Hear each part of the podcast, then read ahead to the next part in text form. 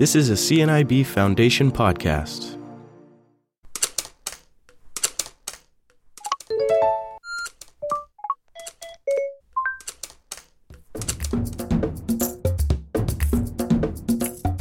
You're listening to Blind Wide Open with host Christine Malec.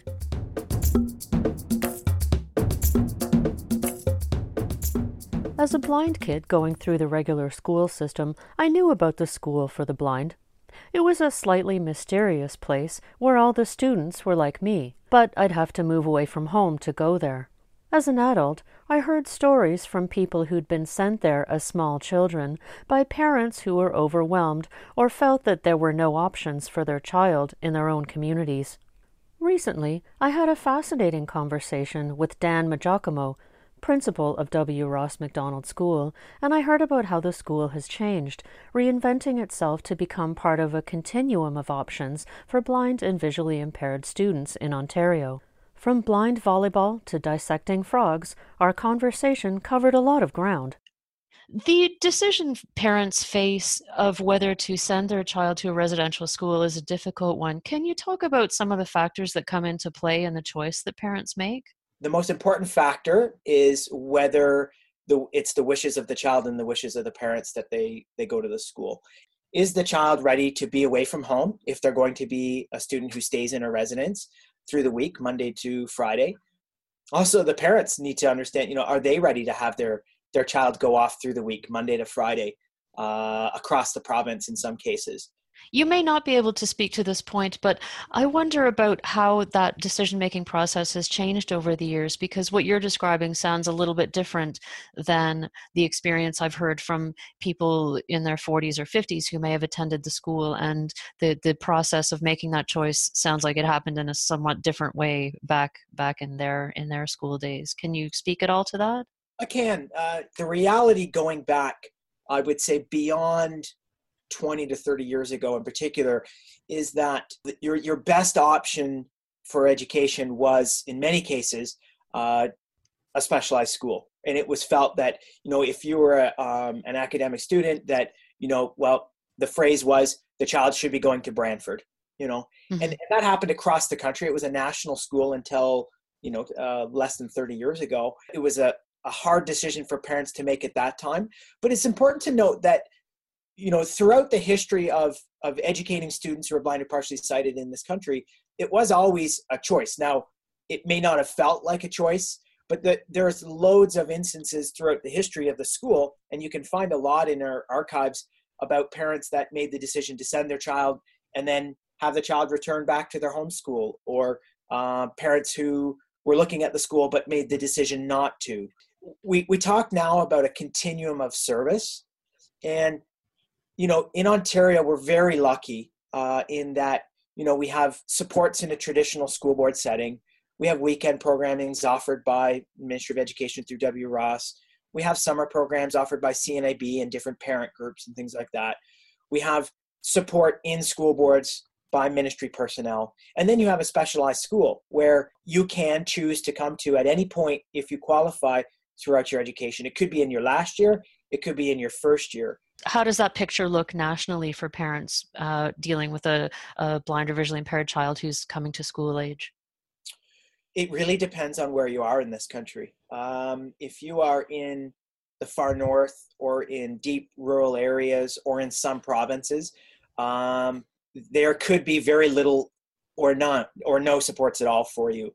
Um, there could be very little understanding um, of the needs of that child in in that school or even that school board. Most educators never come across a child who is either blind or has a profound level of visual impairment. Mm-hmm. they have no idea what to do. Um, i get those calls almost on a daily basis. Some school some area we have this child he's a braille user or you know he can see very little or she can see very little. What do we do? Um, what's the current student population? Uh, right now we're in around 180 students. Um, you have to bear in mind that uh, 20 to 40 years ago uh, and, and beyond, we were a national school. So students would come in from all over the country. So the population at that time was over 200. Back in the 60s, I think it was maybe 250 or so. as as students shift between integration and, and W Ross, are you hearing things about why integration works or why it doesn't? A lot of people say that in those very early grades, they're they're typically happy with what's going on in their child's education. Um, the challenge starts to happen as life, as the social life of students speeds up, as the academics, as the school life speeds up in and around the grade five, six range. And probably not coincidentally, increased enrollment in the school it peaks in between grade seven and grade nine.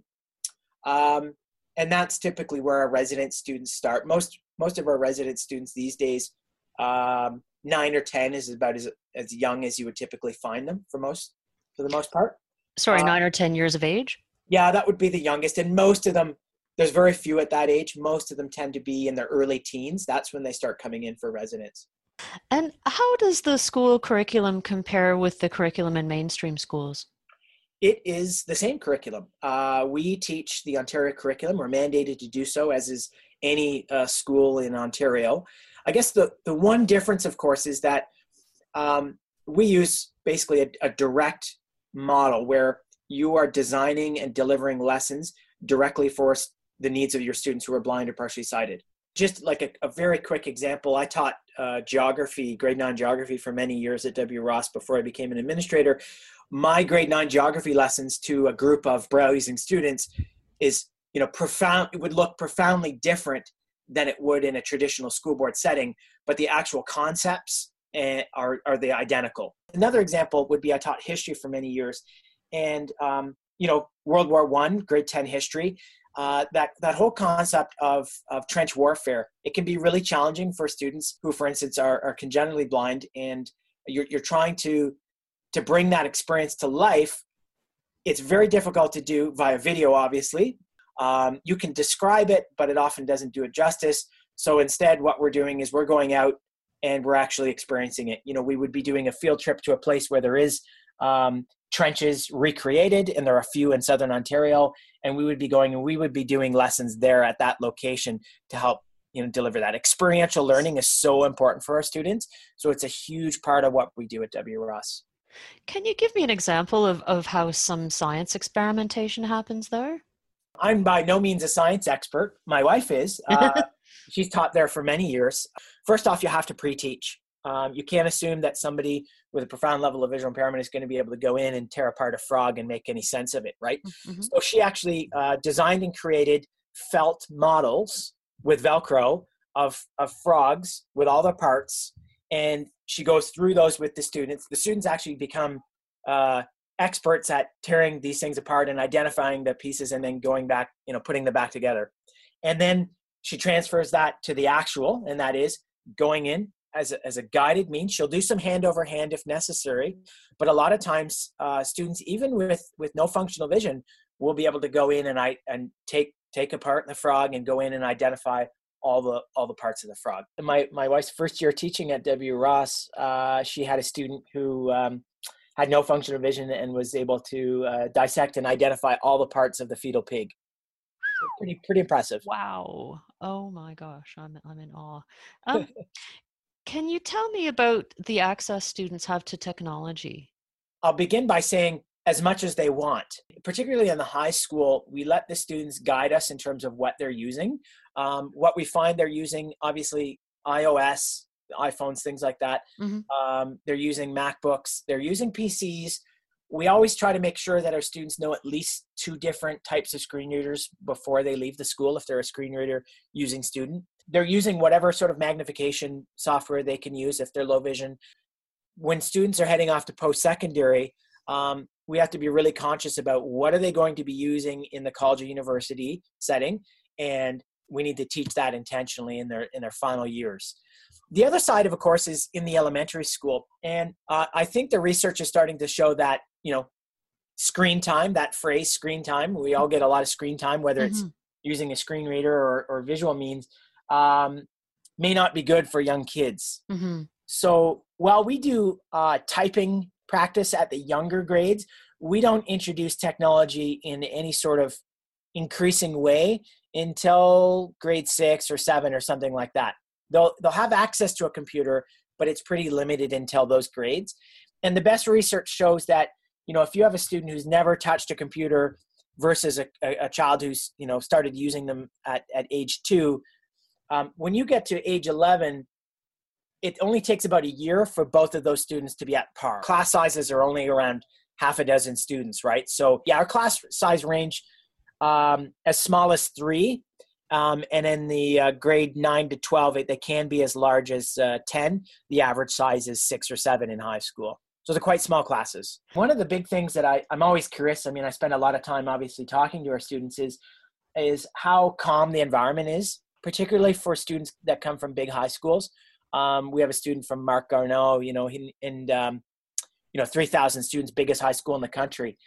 The difference for that student leaving that environment to one where there's just a couple hundred students, pretty profound. Um, plus, our school is actually a very large size. Um, you know, it, it's it's it's quite a big uh, school in terms of its area.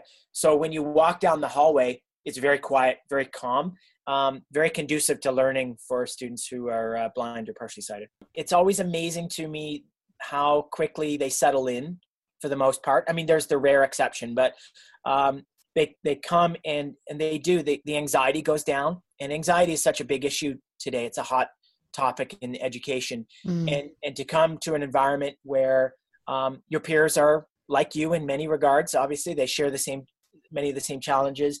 Um, it's it's a calm environment. Everything is geared towards you specifically and your learning. One of the interesting ways it's been described to me by students is um, I don't have to think about my vision here.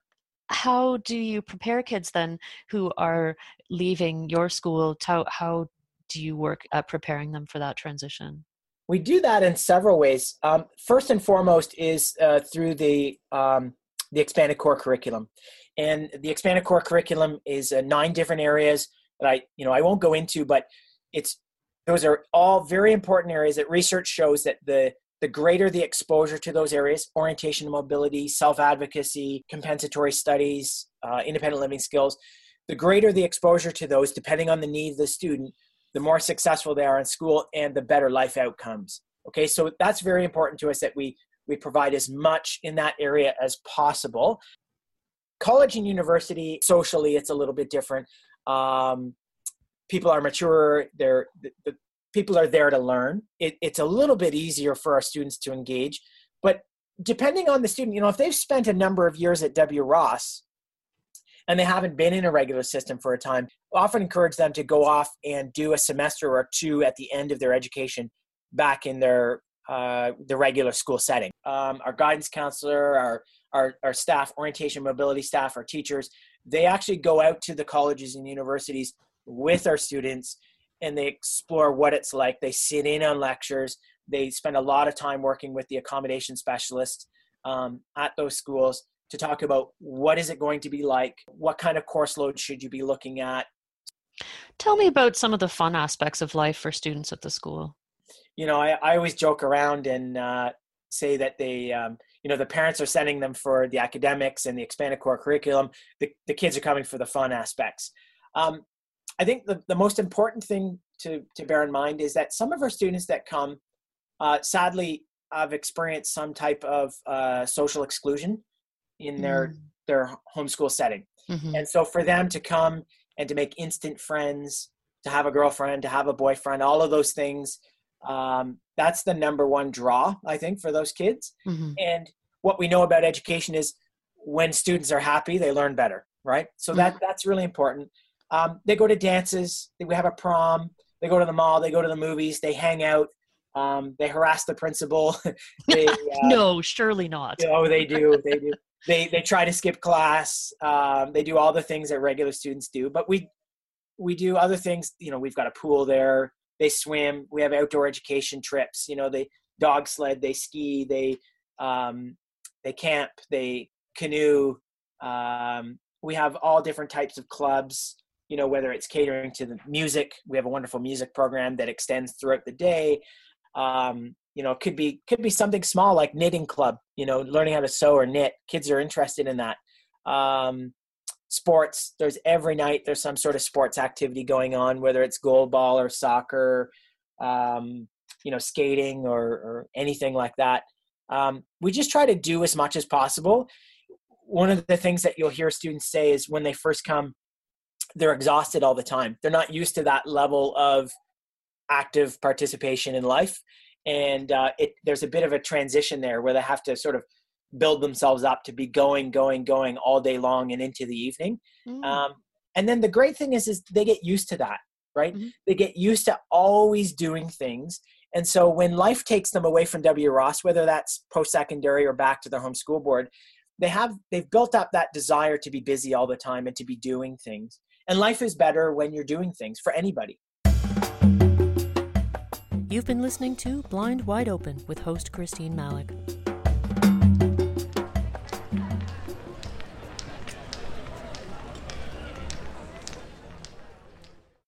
This was a CNIB Foundation podcast.